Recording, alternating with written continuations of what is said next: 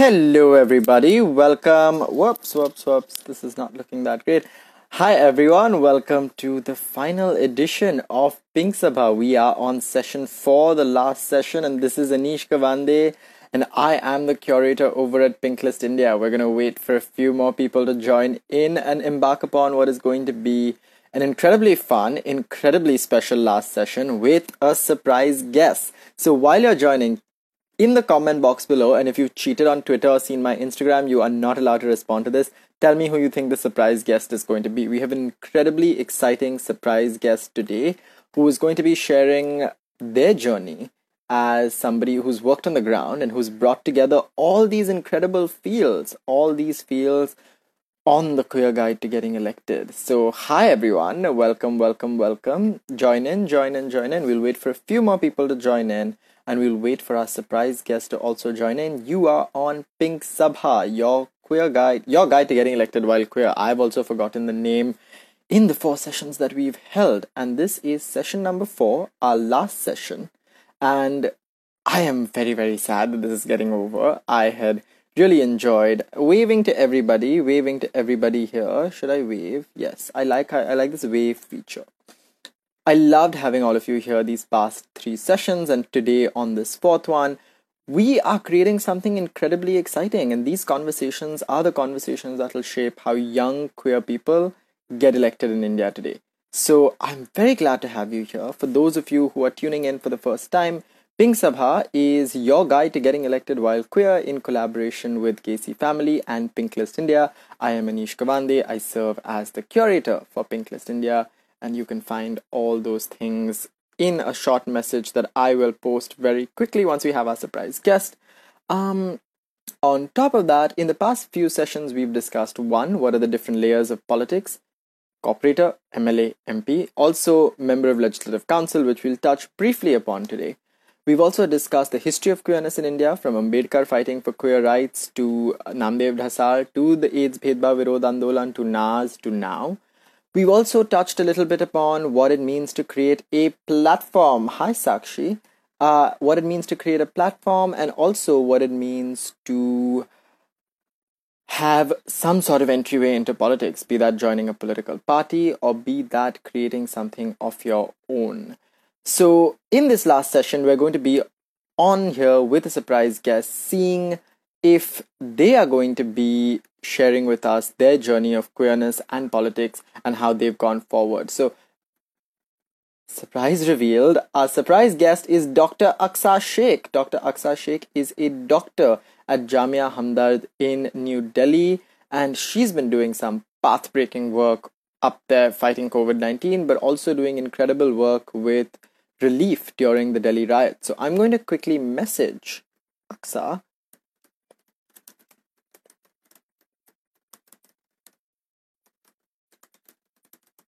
And while I message her, you can drop in any questions you have, any comments you have. And let's check if she is here already. And she is not, but she will be here soon. So, to recap very quickly, we've gone through what it means to get elected while queer. We've also seen the challenges that can present themselves when you're running for elections. So many of you have been here, and here we are with our very fabulous, our very exciting Dr. Aqsa Shaikh. And I'm going to, voila, invite her. Sheikh, stay tuned. This is going to be a cracker of a conversation. I'm very excited. Hello. Hi. Hello. Hi. How are you? Wonderful. How Am I are you? audible? Am I audible perfectly Yes. well? Yeah, Good. You are perfectly audible. I have to check. Everybody watching, can you hear? Can you hear Aqsa? Can you hear Dr. Saab? Dr. Saiba?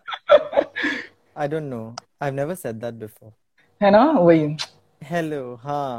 भूल जाते हैं I hope all of you can hear me yeah I keep forgetting that I play so many roles Okay, so Sakshi oh. has said yes. okay. She can hear. Okay. Okay, chalo.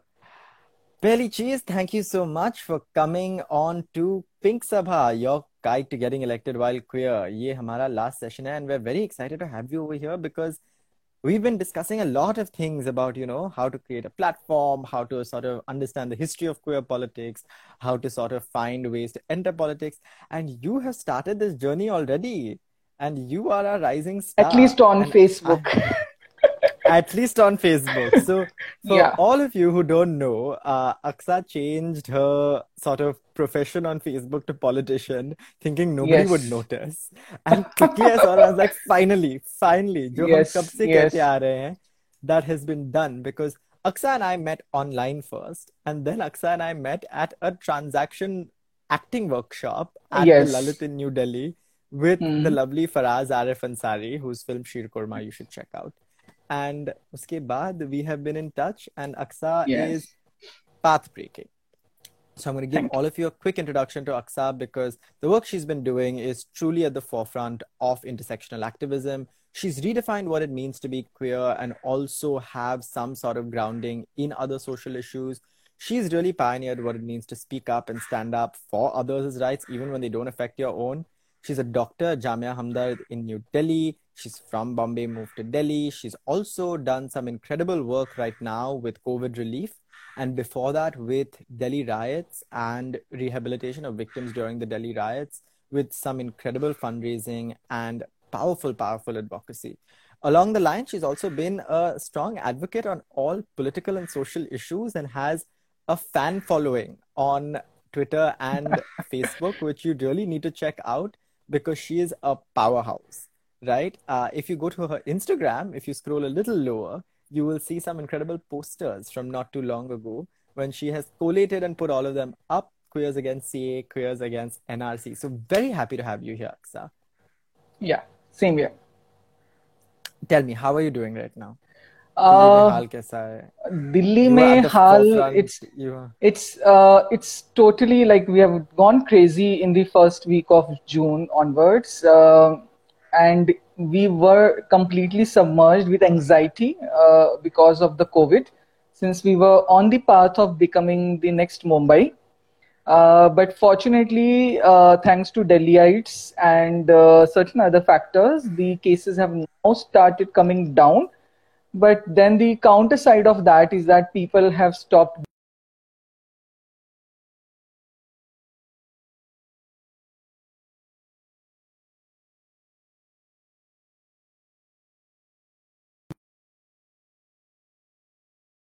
will prevail and uh, people will take care of themselves and the near and dear ones. Um, but yes, I mean, if you step out of your house, you don't really feel like we are under lockdown or anything because malls are open, people are there out on the streets, which is good at least for the mental health, I would say. Okay, okay. That is interesting news to hear from Delhi. But Yeah. Abhi, I want to know a little more ki you've been doing a lot of work for a long time. So what Mhm. inspired you to start doing the work that you do? How did you transition from being a doctor treating patients to doing all these incredible things? Uh, I think it was more of my own personal fight. Um, it was my own issue which I wanted to tackle at the level of the institution. As you know, I had joined Jamia Hamdard around seven years back, and that's also the place where I transitioned from Dr. Zakir Hussain to uh, Dr. Aqsa Shaikh, right? And at every step, you know, right from uh, coming out of the closet, talking to your own students, to your own friends about who you really identify as. So every step was very challenging. Uh, Jamia Hamdard is a Muslim minority institution, so I had that another level of barrier, you know, to convince my um, co-fellows about that it's not against Islam. That's in fact part of the spirit of Islam, you know, of choice. So at every step, there were a lot of challenges, and uh, I felt that if I come from such a place of privilege, and if I am facing so much of difficulty, you know, I am a teacher, I'm an MD doctor, I had a very huge social network even at that time. I was an author of academic books also. And if I'm facing so much of trouble, then I can completely imagine how much the other marginalized sections, uh, and I'm not talking only about the queer persons here, it could be persons with mental illnesses, it could be women in general, it could be people who come from scheduled castes and scheduled tribes. So it it really you know it came from inside that you know if you are in a position of power and privilege then you must speak uh, and you must empower others to speak. You know in fact yesterday i just posted on facebook that you should pass on the mic. You know you should not speak for the other people but rather empower them to speak for themselves. You should create those platforms that people speak for themselves rather than you know taking mm-hmm. over the stage and speaking for others on their behalf. So that's how um, i felt that i needed to do another very important thing you know like um, in my undergraduate mbbs group you know uh, uh, I think there were only four or five Muslim uh, doctors in that group out of 180. Um, mm-hmm. And I always faced, uh, you know, this Islamophobic comments from my own fellow doctors. Um, I think the entire nation, you know, we have seen that shift, you know, whether it is office conversations, whether it is WhatsApp conversations. So there are these, um, you know, hidden and subtle remarks which are made. And then what do you do? I mean, if you respond to it, then you are labeled as anti-national, and uh, you can't really, you know, fake it and join the conversation. And whenever I used to, you know, try and present an alternative viewpoint, uh, the question which uh, was put forth is, what have you done for the community? Have you tried and mm-hmm. explained to your own community that they are backward, that their certain views are not really in sync with modern times? and that's why i felt that as a member of the community whether it's the queer community whether it's the muslim community it is my responsibility to uh, educate my community about their rights and also about their responsibilities and this i specifically talk about when it comes to the muslim community in india so that's how i started writing people responded to my writing that you know it sounds very genuine from the heart not fake so that gave me a little more inspiration to write on the social media as well as uh, on blogs. I've reduced the blogs now because people don't really have that much of patience uh, to read blogs. So I prefer Facebook posts more commonly now. You have some uh, viral posts that are your quotes yeah. and then also your Youth Ki Awaaz blog. So you've done a lot of writing. No, but yeah. I really think that that your work is so inspiring because – you know very often we see that there is this bogey that's used of you know oh you're muslim and all muslims are homophobes as this sort of red herring that right-wing extremists use for a way to cloak their islamophobia they don't actually care about lgbtq plus rights they right. just want to use lgbtq plus rights to spread islamophobia you are the biggest uh, sort of uh, roadblock in their projects and their plans because here is a queer muslim speaking up for queer muslims and right. speaking at an intersection that right you know makes sense but you know i think what's so that i think is powerful because in many ways a lot of our journeys have been about introspection right that we have to solve our own communities first gay men should not be trying to solve trans women issues absolutely and mm-hmm you know, like upper caste Hindus should not be trying to solve Dalit issues. Voices from the community need to speak up and reform their own communities. And this is something, how far do you think we've been successful at conveying this to people? And what has your journey been uh, living that sort of example? Um, so the point which you raised, you know, that people should speak for themselves and not for the other marginalized communities. This is something I totally believe in. So when we speak about LGBTQIA plus, for example, uh, we have a lot of voices coming from gay men. We have a lot of voices now coming from transgender women. Uh, but when it comes to um, especially the intersex community, you know, how mm-hmm. many intersex people can you really name? Yeah. Uh, and especially those who are out on the social media and speaking for their community. So mm-hmm. it's always my, uh, you know, um, an endeavor that we should identify the intersex persons. We should, um, you know, help them come onto the stage and speak for their own community. And even amongst the intersex persons, it's a it's a huge amount of variation. So uh, it's mm-hmm. very important, and I feel, uh, in fact, one of the most, um, you know um, the community which is most oppressed right now when it comes to the medicalization of LGBTQIA is intersex community.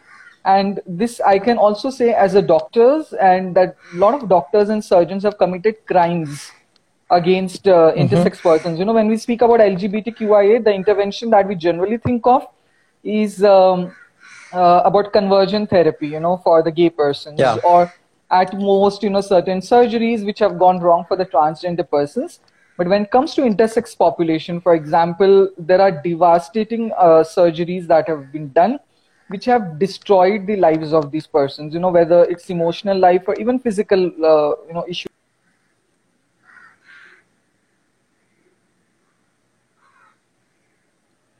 You've frozen for a second, uh, Aqsa, but we are here on Gaysi Family. Development of normal human beings. You'd frozen for a quick second. So I, I, I completely agree with your point. I want to now sort of shift gears a little bit because I think that point is important, but also to say that very often, if you're queer and you're speaking up on queer issues, you're often expected to only speak on queer issues. You're an LGBT exactly. activist, you only speak on LGBTQ plus rights, you know? And even growing up, so many of us feel that we can't come out of the closet or we can't come out because that will stop us from pursuing our other dreams or our other ambitions. You know, for me, I think coming out was hard because I thought, you know, you can never enter politics if you're gay, right? Hmm. And for many others, that's a similar journey. What has, what response have you had as a queer person who's incredibly outspoken and vocal on other issues as well, and whose opinion now is being recognized and respected on those other issues as well? I think, uh, you know, one is um, there were a lot of ma- uh, many other causes which inspired me. So while being a transgender person and transitioning, I would say that had been the most important challenge in my life. But then we, uh, mm-hmm. you know, I have multiple minority stress, I can say. So I do come when it comes to religion, I come from a minority. When it comes to gender, it's not just transgender, but a transgender woman. So even when you have transitioned and acclaimed yourself as a woman, you are still a woman in a very patriarchal country. Uh, and again, mm-hmm. there are mm-hmm. many other, you know, factors. So there are multiple minority stress, I would definitely say. So I couldn't really, you know, cling to just one cause and ignore all the other causes because uh, at the end of the day you do advocacy and you speak basically you know in order to silence the um, you know the turmoil which is there in your own heart if you don't write i mean if you don't speak about certain things you can't really have a good night's sleep so i couldn't really speak only about the transgender issues and not speak about islamophobia for example or not speak about uh, you know, the operations uh, of the Kashmiri Muslims or not speak about the intersex community or not speak about, you know, the politics of our country, for example. So one is that it was my need to speak on these issues. Secondly, since I have worked on multiple issues, like for example, in the last three months, as you must be knowing, I was completely drowned into the COVID relief work, um, initially with the yeah. Delhi rights work and later on with the COVID relief work and even before that you know with the anti-CAA protest also so that gives uh, a kind of uh, you know validity to your work and people respect you for the other works that you do so for them you're not just someone who is ranting about transgender rights all the time you are also a person who is doing fundraising for providing food to people you're also a person who is speaking for the muslim community you're a person who is speaking for muslim women specifically you're someone who is talking about healthcare and coronavirus. So that gives you a lot of respectability. And in our country and overall in the world, I think uh, it's unfortunate that we give more importance to the messenger rather than from what's the message you know so mm-hmm. if the mm-hmm. same thing is spoken by other person uh, you know it may not be given much value but if they know that this is a public health expert and they are saying yeah. that okay you must visit a mask, um, you know, when you're going to the market, then that uh, gives more leverage. So I think because of my work into the other areas, people listen to me when I speak about the transgender rights, which might not have happened if I had only spoken, um, you know, about the transgender rights. I mean, it would be like, okay, we know what you are going to say. You know, there's a very interesting question that's come up in the chat box that do we have to speak up on other issues so our voice is not viewed as a rant? And I want to sort of frame this in a slightly different way, right? And in a way that sometimes politics forces you to think that, for instance, if you only speak about LGBTQIA plus rights, can you be elected? Because at the end of the day, queer people are not a vote bank. right? At the end of the day, politics is about building solidarities, building coalitions, and about getting to that magic number that's going to get you the number of votes that you need to win, right? So, one, what is this pressure of having to speak on multiple issues?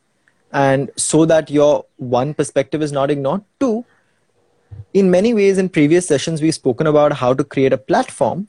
How has your process allowed you to create a platform that actually is winnable? Because we've had a lot of times in the past seen that queer candidates have stood for elections, but unfortunately not been able to win, except Shabnam Mausi and a few others mm-hmm. in MP mm-hmm. in the past who also created platforms that were very broad based.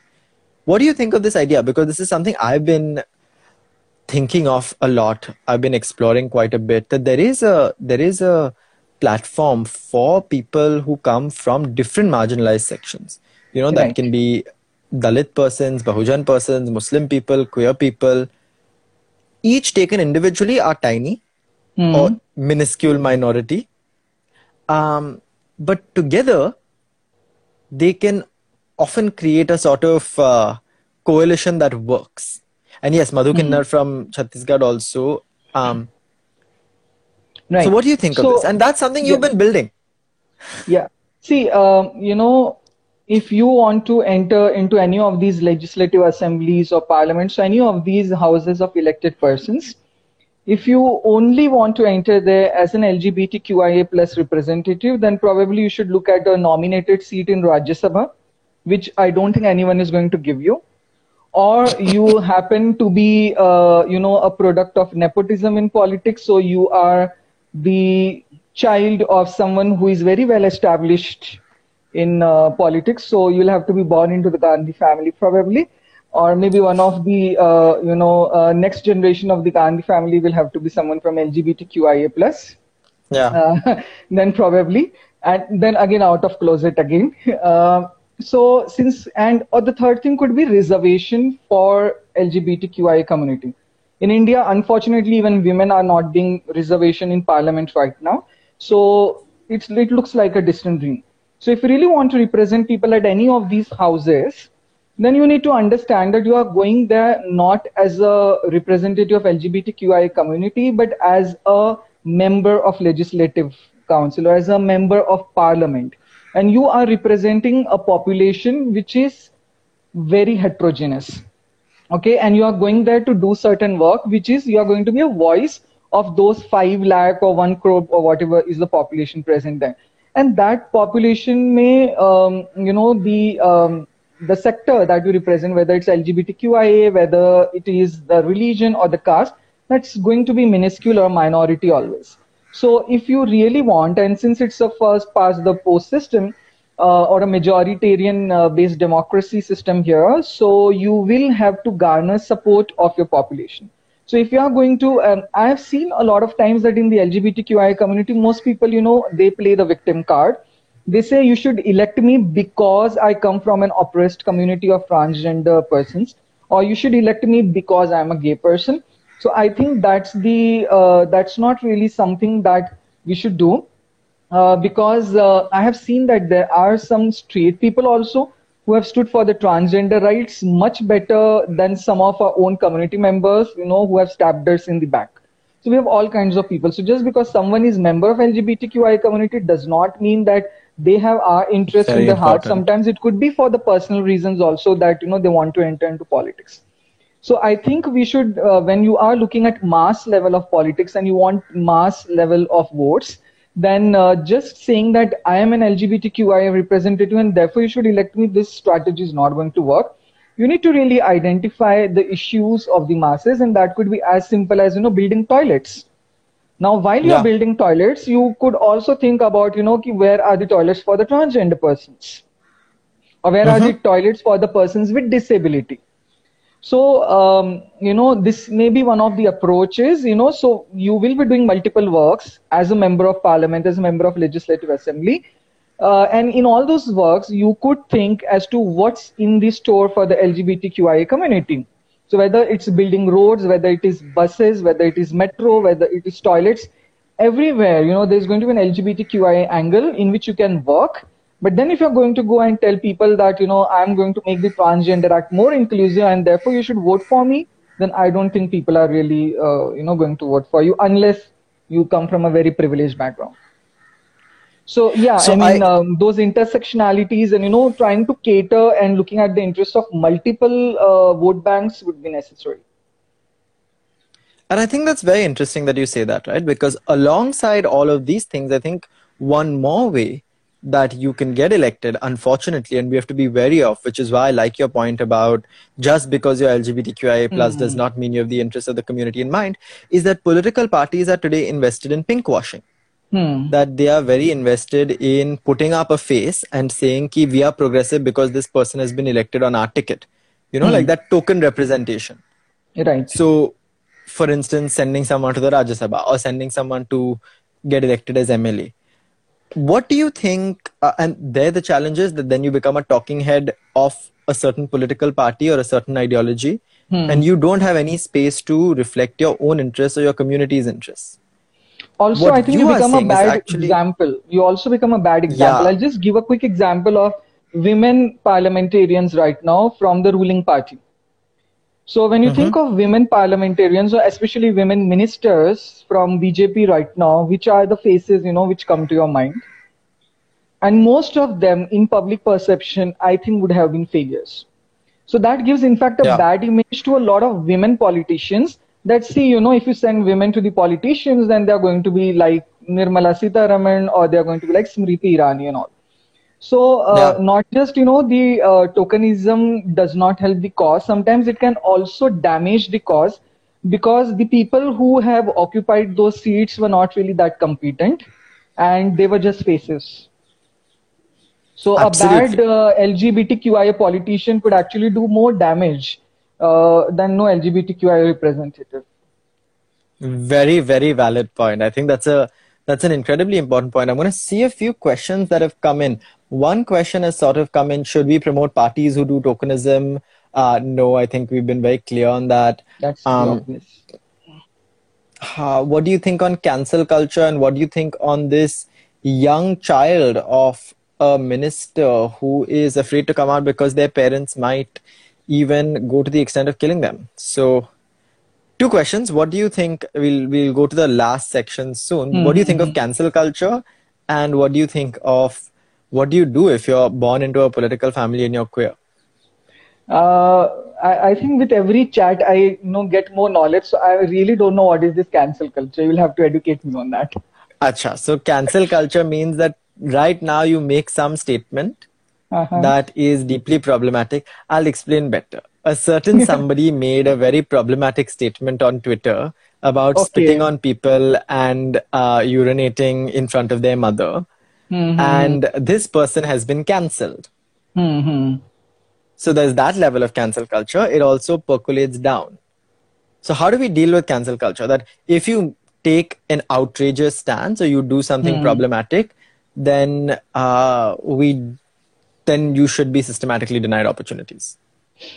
Um, I think uh, you know if uh, though I w- I don't really like the kind of thoughts of that person which you have uh, you know just mentioned over here but then I also think that um, no one is really perfect and to look at perfect politicians would be a utopian dream. So no one is really perfect no uh, no mother teresa's are not going to be found amongst politicians. You'll always have some or other factors which you may not like and that's the beauty of our democracy. That's all about dialogue, debate, and discussion in a civilized manner, which of course is missing right now in discourse, especially in the news studios. Uh, but nonetheless, I think, um, you know, uh, we must name and shame the people who talk shit. But at the same time, yeah. to say that all the other work which is done by them is invalid is also wrong. You know, so you will have queers who are you know, inclined towards right wing. Uh, but I would say uh, let's not also discount at least some of the good work that they have done. But at the same time, we must not shy away from pointing out publicly that these aspects of your work are not really accepted by the community. So that's very important mm-hmm. because otherwise, uh, you know, what happens is, uh, especially in the political parties, is that every person has some negative things. So Rahul Gandhi will have something bad, and um, Yeah. you know Modi will have something bad. So it just depends on which side you are, and then you focus only on the bad things. But especially when it comes to the community and those who are the faces of the community, I think uh, we must publicly talk about it, but at the same time, we must not completely do away with the good work that they have done because no one can be really perfect, you know. So even queer people are like any other people. Mm-hmm. And I like and the point the that question, makes. yeah. Huh. Sorry, I'm going to quickly just harp on a Yeah. little point on this cancel culture, finishing that off here. Trinitra makes a very Mhm. good point that calling out doesn't mean canceling. Exactly what you said, Mhm. that we must call them out. We don't necessarily need to cancel them. I would add one caveat. I think cancel culture also depends upon power structures. If Hmm. you are using cancel culture to shut the voice of somebody who's already powerless, then I don't agree with it. But if it is cancel culture that involves sort of a power dynamic that's inherently uh, mismatched, where somebody is in a position of power where they can actively harm somebody else's interests or they're putting Mhm. out work that directly harms communities then absolutely cancel them ensure that they're not invited to universities etc etc like Mm. if they're actively going to promote hatred if they're actively going to promote enmity if they're going to promote sort of um uh if they're going to lead to a lot of negative repercussions then yes till they improve like and if Yeah. they improve and they they sort of improve then of course So you know, in fact, uh, a very good example. question. Yeah, a very good example of that. You know, when we speak about freedom of speech and freedom of expression, is that in today's time, will you give equal opportunity to Hitler to speak on issues as you would give to any Yeah. other person? So you know, when I speak about freedom of speech, that does not mean that you have a freedom to spread fascism in the world. Yeah Uh, coming to Very the second valid point. question, you know, I think whether you come from a political party, whether you come uh, from a family of doctor parents, I mean, everywhere, um, unfortunately, the level of acceptance is less. And everyone has to, um, you know, figure a way out, uh, especially through the peer support, on how they can deal with it. Someone who is a politician's son or daughter or child need not be a politician. Okay, so it's not only about them coming out and then they'll be killed. It's it's true for everyone you know um, fortunately i have not faced it but i know so many other people you know who were physically threatened and threatened with life. Uh, you know if they come out especially because the uh, prestige of uh, the parents is at stake. And this is also very common you know with um, uh, children of business persons or with children of doctors. Yeah. Because uh, they feel oh you know what will the world say that we are doctors and you know you are uh, kind of a miscreation of nature. So i mean that happens. And that's true for everyone. Hmm I actually want to move on to our last segment before we only take on questions from the audience, which is the difficulty of a rapidly changing political scenario in our country, right? Hmm. I think we are currently seeing uh, so much topsy turviness happening, so many politicians and parties changing sides. Uh, that it's hard right now to to sort of navigate the political space. And you've actively chosen not to be affiliated with any political party. You do your work um, across party lines and you engage with people across the aisle.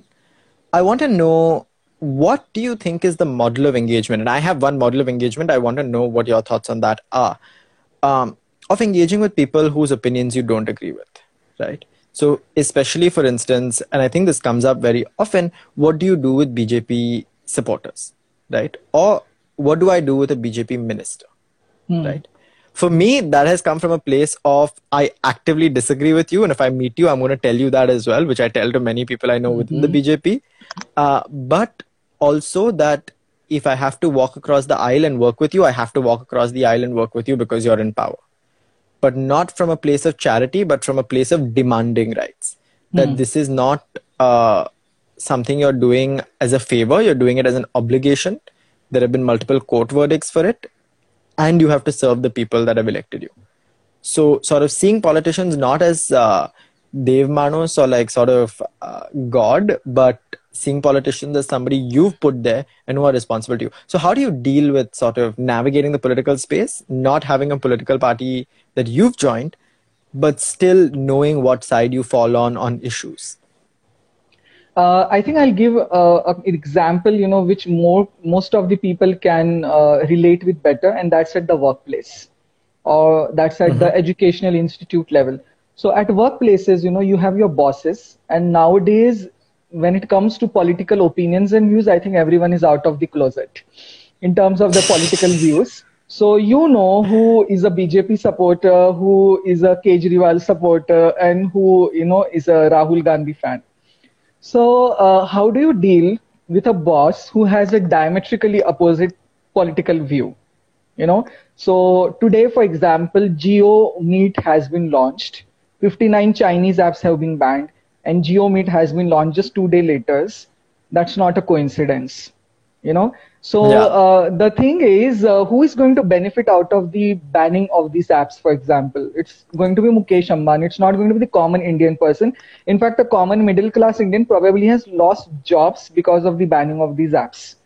And the person who is probably going to benefit are, you know, uh, are people like Ambani's and Adani's. Now, how uh, this is a normal office conversation which is happening, for example, uh, you know, and how do you navigate that? How do you deal with that? So this has been you know my characteristic at my workplace is that people know what are my political views and i do not compromise on them. I am not sorry about them. And i'm very clear that you know you can probably stop my promotion for some time or you know do certain small negative things. But then when you have a mass support for example uh, support of the students in the university or you have supports of other people in your office um, uh, then you should not be really afraid uh, of you know putting across your point. So similarly when it speaks uh, when we talk about you know political uh, ideologies and political views and when you are engaging with someone with whose views you completely you know disagree with we must remember that we need to have a respectful discourse. You can't be throwing mics uh, or you know seats on the heads like they do in the parliament or in the news studios for that matter. But you need to have a very uh, decent uh, political discourse with them and tell them blankly that I do not agree with this. And these are the reasons for my disagreement uh, in a very emotionally cold manner, uh, rather than getting charged and shouting on top of your voices.